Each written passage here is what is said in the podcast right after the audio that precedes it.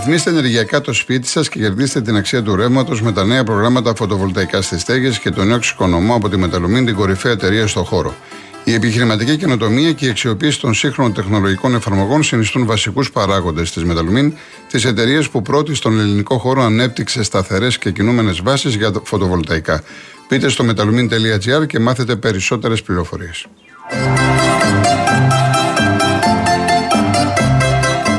Λοιπόν, είχαμε τα μάτια την περασμένη Πέμπτη. Ε, να ξεκινήσουμε με τα θετικά, γιατί είναι σημαντικό ότι καμία ομάδα μας δεν έχασε. Θα μπορούσε βέβαια να κερδίσουμε, να έχουμε και άλλη νίκη, θα μπορούσαμε να έχουμε και ήττα.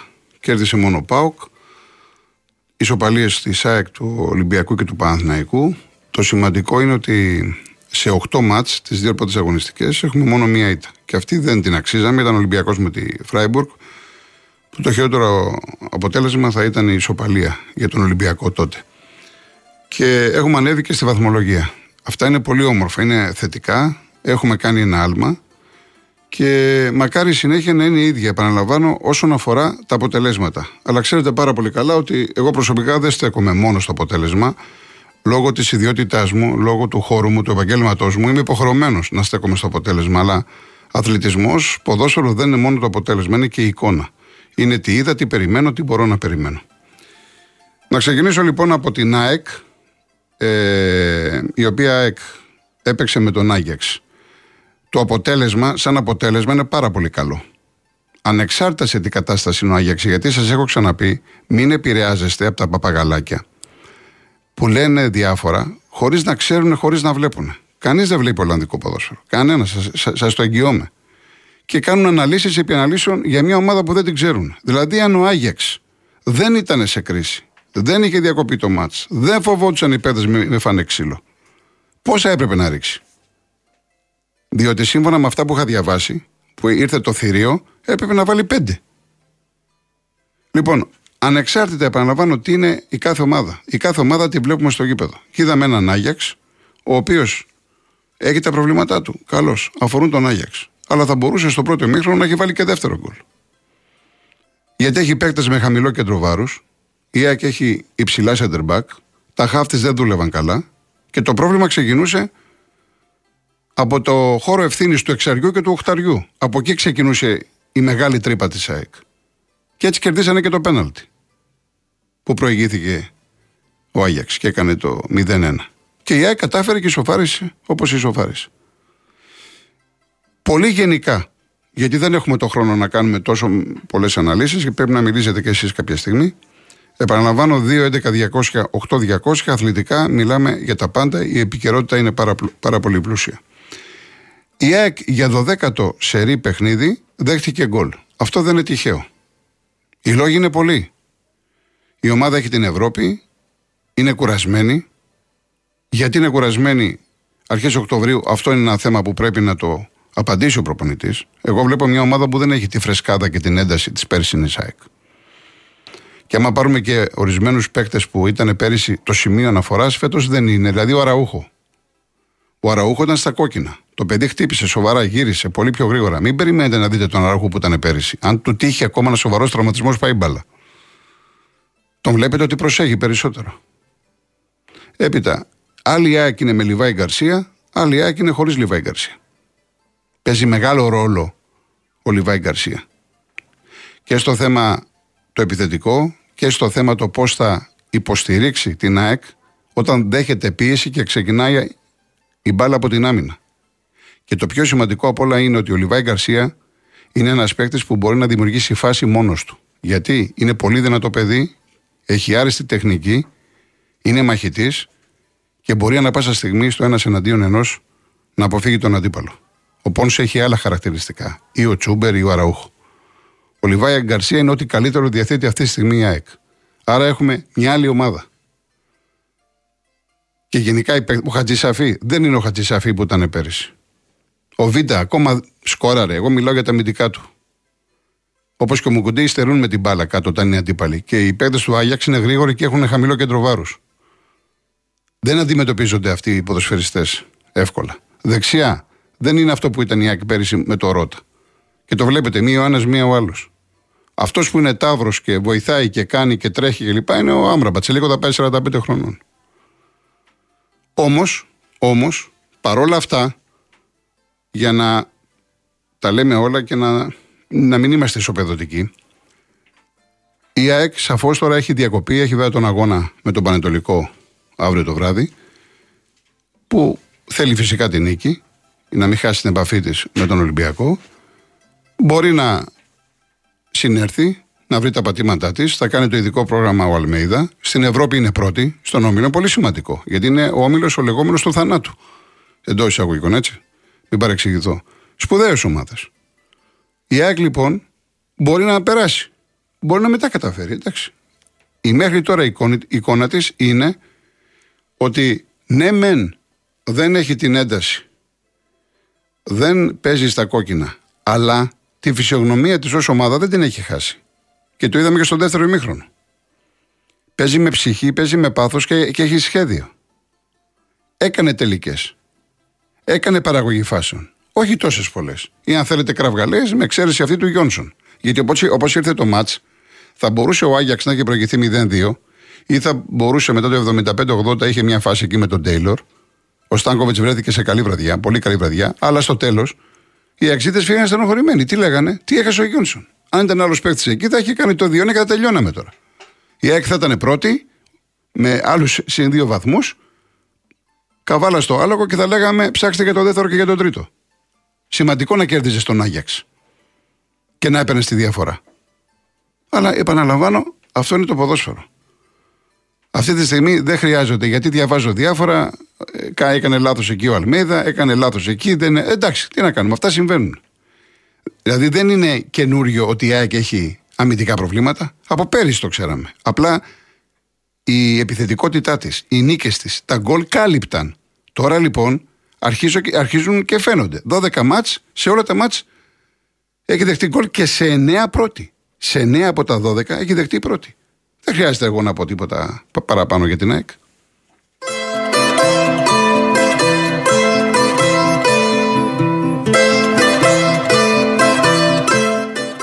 Παναθηναϊκός μου θύμισε το μάτς αυτό με τη Μαρσέγ που πέρασε αγωνιστικά. Δεν άξιζε που πέρασε και το είχα πει και τότε. Κάποιοι κατά αντιδράσει, εντάξει, ο καθένας όπως το βλέπει είναι.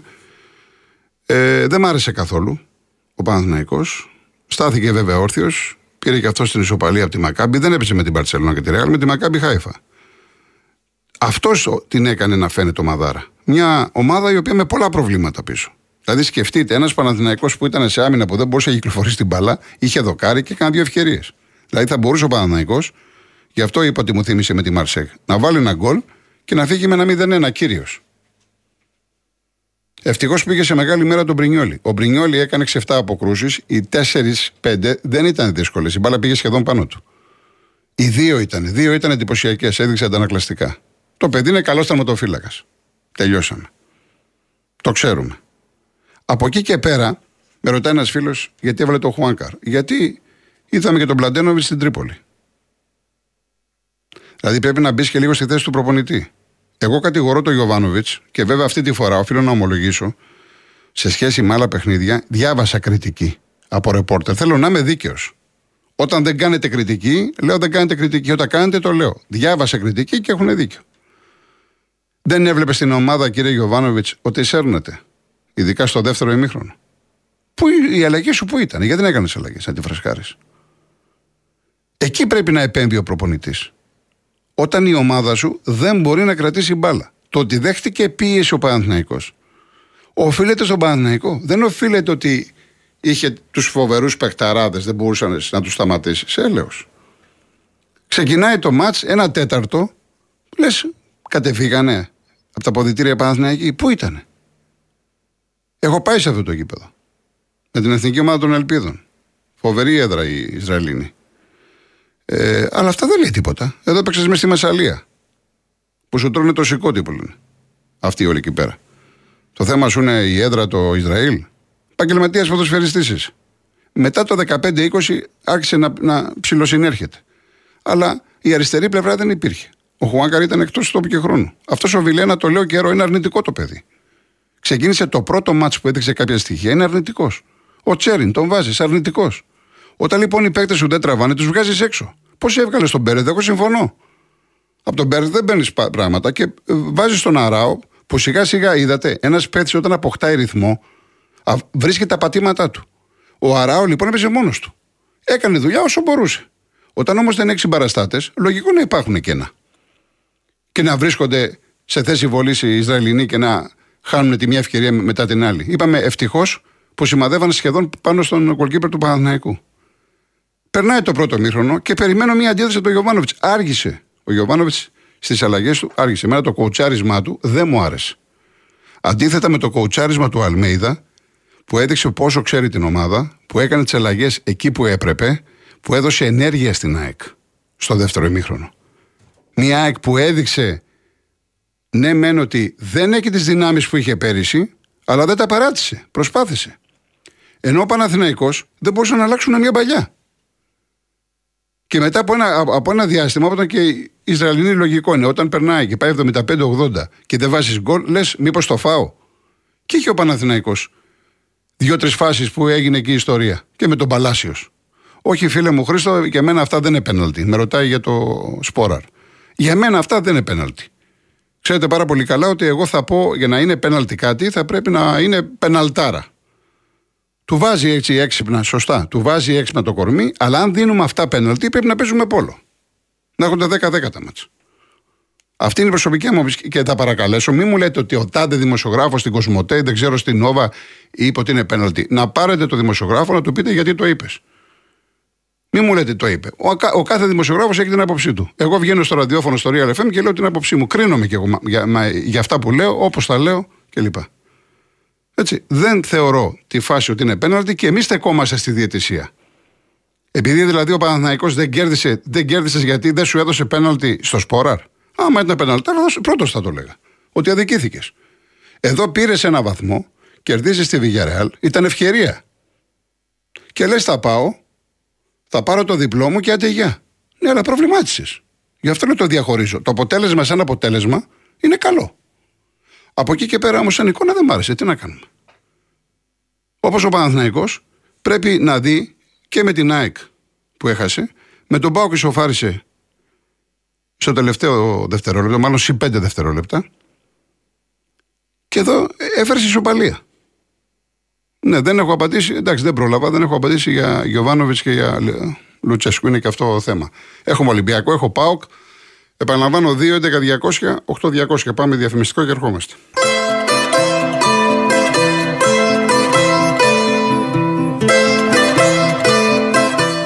Για το πανό μου λες δεν θέλω να το συζητήσουμε. Αφορούσε κάτι που έκανε μεμονωμένα ένα-δύο άτομα της ΑΕΚ τα εντόπισαν, δεν τα ξαναβάζουν στο γήπεδο και έχει πάρει και θέση original. Μπορείτε να πει να τη διαβάσετε και καταδικάζει. Μην είμαστε αφοριστικοί. Δηλαδή, το αν εγώ κάνω κάτι και πω, εκφράζω την εφημερίδα που εργάζομαι ή το ραδιόφωνο κλπ. Δηλαδή, αν βγάλει οποιοδήποτε ένα πανό, εκφράζει ας πούμε τη θύρα 13, τη θύρα 4 κλπ. Αυτοί έβγαλαν ένα πανό, τελειώσαμε. τελειώσαμε. Λοιπόν, ε, ναι, δεν θέλω να πέσει κάτω αυτό, μην νομίζετε. Εμένα ο Λουτσέσκου, ξέρετε τη γνώμη μου, τον παραδέχομαι προπονητικά, αν και δεν μ' άρεσε το κοουτσάρισμά του με τον Παναθηναϊκό. Ε, δεν, ε, δεν βρήκα σωστό την αντίδρασή του αυτά που έκανε στον αγώνα Παναθηναϊκού ΠΑΟΚ. Δεν έγινε τίποτα σε αυτό το παιχνίδι. Ο Παναθηναϊκός σοφάρισε και πέντε δευτερόλεπτα. Πάντα κρατάνε λίγο οι διαιτητές. Αν είναι δυνατόν να στεκόμαστε εκεί. Τώρα αυτό που είπαν από τον ΠΑΟΚ, ότι θυμήθηκε παλιά του 18, του 19, του 15, του 10 κλπ. Εντάξει, δεν το θεωρώ σοβαρά πράγματα. Από πλευράς Λουτσέσκου. Καθόλου σοβαρά πράγματα και ουσιαστικά το έχω ξαναπεί, εάν σταματήσει την προπονητική να αναλάβει επικοινωνιολόγος της ΠΑΕΠΑΟΚ. Μια χαρά είναι για επικοινωνιολόγος. Αν και σε σημαντική μερίδα παουξίδων δεν άρεσε από ό,τι, κρίνω, από ό,τι είδα στα social media. Που δέχτηκε την κριτική του για τον τρόπο που κοουτσάρισε κλπ. Δηλαδή, π.χ κοουτσάρη. Βγάζει το 84 τον Τάισον. Τι για να το ξεκουράσει σε ενόψη Άιντραξ το 84. Το ξεκουράζει το 60, το 65. Ο καλύτερος παίκτης του γηπέδου. Βγάζεις τον Τάισον και τι λες, γυρίστε πίσω. Κατενάτσιο ταμπούρι. Και μπαίνει ο Γερεμέγεφ δύο μέτρα και, και τον έχεις με το κουλιαράκι που είναι μπροστά του 5 μέτρα. Φταίει μόνο κουλιαράκι ή ότι δεν έχεις κι άλλο παίκτη. Όταν, όταν αυτή τη στιγμή, σαν Πάοκ προηγείσαι ε, ε, στο κέντρο υπερτερείς με παίχτες που ξέρουν μπαλίτσα, ωραία, πολύ ωραία μπάλα, μπορεί να την κυκλοφορήσουν να την κάνουν, γυρίζεις στην ομάδα πίσω. Και πολλά άλλα τώρα δεν έχω το χρόνο. Γενικά δεν μ' άρεσε το κουτσάρισμα του. Όμως, θεωρώ και απαράδεκτο τον τρόπο που λειτουργήσε στη συνέντευξη ο Γιωβάνοβιτς.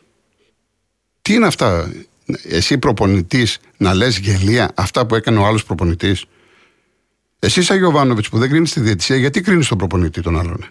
Να πεις, εγώ και παιδιά, ξέρετε κάτι, δεν μιλάω ποτέ για διαιτησία, δεν μιλάω για συναδέλφους. Κύριος. Γιατί μίλησες έτσι; Εμένα δεν μ' άρεσε ο τρόπος που μίλησε ο Γιωβάνοβιτς. Ενώ η απάντηση του Λουτσέσκου μου άρεσε. Του είπε: Σε σέβομαι, σε κάνω, έχεις πολύ ωραία ομάδα. Ε, εγώ θεωρώ ότι με κλέψανε. Ένα πρωτάθλημα και ένα κύπελο. Εσένα σε κλέψανε. Αυτό του είπε. Δεν τον έθιξε, δεν τον μείωσε. Δεν τον πρόσβαλε. Ενώ ο Γιωβάνοβιτς το Λουτσέσκου τον πρόσβαλε. Του είπε ότι είσαι γελίος. Αυτά δεν λέγονται. Ξέρετε ότι είμαι υπέρ της κριτικής. Αλλά δεν μπορεί ένας προπονητής να κάνει κριτική στον άλλον. Ε, και εγώ, με μου λέτε για δημοσιογράφο. Σας είπα, εγώ δεν θα κάνω κριτική στον συνάδελφό μου. Να πάρετε στην εκπομπή του, να πάρετε όπου δουλεύει, ό,τι κάνει και να του κάνετε κριτική. Εγώ έτσι έχω μάθει στη ζωή μου. Εμένα αυτό το πράγμα μου αρέσει. Εν πάση περιπτώσει. Λοιπόν, Ολυμπιακός. Ολυμπιακός ο οποίος είναι σε καλό δρόμο και επειδή δεν μου άρεσε να μασάω τα λόγια μου, αυτή τη στιγμή να ξέρετε ότι γίνεται κριτική στον προπονητή. Ποια είναι η κριτική στον προπονητή; Ότι κύριε μου κάνεις αλλαγές με την ΑΕΚ, μου κάνεις αλλαγές με τη Φράιμπουργκ, μου κάνεις αλλαγές με την Τόπολα και την πατάω. Αυτή είναι η κριτική που γίνεται στον προπονητή. Εγώ προσωπικά ως κολοκοτρόνη σας έχω πει ότι θέλω χρόνο. Διότι ο συγκεκριμένος προπονητής χτίζει τον Ολυμπιακό μέσα από επίσημα μάτς. Τον Ολυμπιακό θα πρέπει να τον κρίνουμε εάν είχε πάρει παίχτες νωρίτερα, είχε κάνει προετοιμασία και παρουσίαζε τώρα το βασικό του κορμό. Ο Μαρτίνεθ ψάχνεται. Δεν κάνω το συνήγορο του Ισπανού σε καμία περίπτωση. Αλλά ο άνθρωπος ψάχνεται. Και είχε να διαχειριστεί μία αποβολή του Ντόι. Που κατά την άποψή μου ήταν άδικη. Δεν ήταν για κόκκινη γιατί ήταν δίπλα ο Ρέτσος. Αλλά ταυτόχρονα η αποβολή του Ντόι για μένα στα δικά μου μάτια δεν αποτελεί άλοθη. Δηλαδή ότι ο Ολυμπιακό. Γιατί; Γιατί ήταν πολύ καλύτερος. Δεν έχεις να κάνεις με μια γερμανική ομάδα, με μια αγγλική ομάδα που παίζει με 10 θα σε εκμεταλλευτεί. Ο Ολυμπιακός δεν είχε προβλήματα. Έβαλε δύο γκολ αέρα, ήταν ανώτερος. Λες, έχει καθαρίσει. Μετά είναι αλήθεια, μετά τις αλλαγές αποσυντονίστηκε. Εντάξει. Αλλά δεν σημαίνει ότι σου τυχαίνει ένα δύσκολο πράγμα, μένεις με 10 οπ, θα φάω 2 και αν είχε άλλα 5 λεπτά θα φάω άλλα 2. Ο Ολυμπιακός, εγώ τα λέω και δικαιούμαι να ομιλώ, διότι τα λέω πολύ καιρό. Δεν τα λέω τώρα που διαβάζω και ακούω κάποιους αρχίζουν να λένε ο Ολυμπιακός θέλει άμυνα. Και μου λέτε κάποια έχει φάει δύο γκολ. Και τι έγινε. Εγώ διαβάζω τη συμπεριφορά των παιχτών, πόσες φάσεις δέχεται κλπ. Τα δύο μπορεί να ήταν τέσσερα. Και όσα γκολ δέχτηκε στο ποτάθμα μέχρι τώρα δύο, τα δέχτηκε από την Τόπολα. Τι, τι σημαίνει, Να πάρω ένα καλάσδικοφ και να πω δεν κάνετε. Ο Ολυμπιακός έπρεπε να πάρει δύο center back. Δεν πήρε δύο center back. Πάρε ένα κλάσης επίπεδου και βάλει του δίπλα το Ρέτσο ή το Ντόι να μάθουν καλύτερα. Ο Ανατολάκης την καλύτερη περίοδο στον Ολυμπιακό την έκανε όταν είχε δίπλα του το Σούρερ που ήταν στον Πανατολικό προπονητής. Σμίξανε, ταιριάξανε. Όταν έχεις έναν παιχταρά, ογκόλυθο, που μπορεί έχει εμπειρία και να σε κατευθύνει, γίνεσαι και εσύ καλύτερος, μαθαίνεις. Ο Ντόι δεν έχει να μάθει πολλά πράγματα από το Ρέτσο ή ο Ρέτσος από τον Ντόι.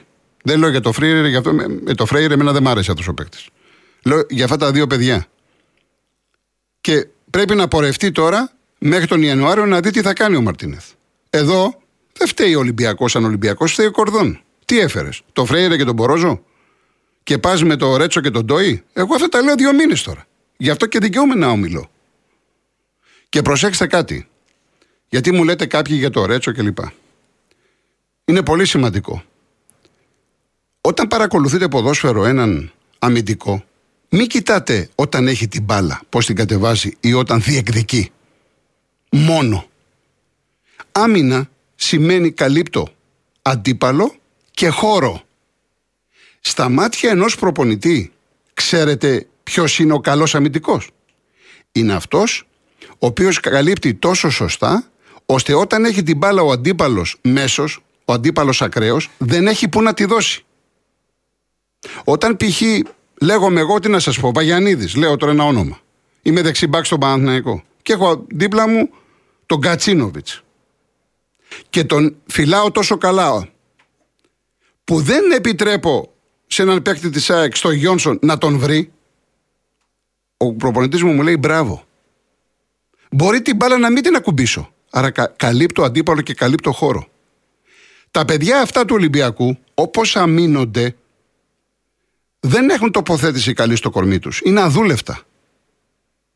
Και βλέπετε το οξύμορο. Έχει τον Έσε, ο οποίος φαίνεται καλός, πιτσυρικά αλλά καλός, το έχει το παιδί, αλλά έχει ταυτόχρονα και κενά Ολυμπιακός.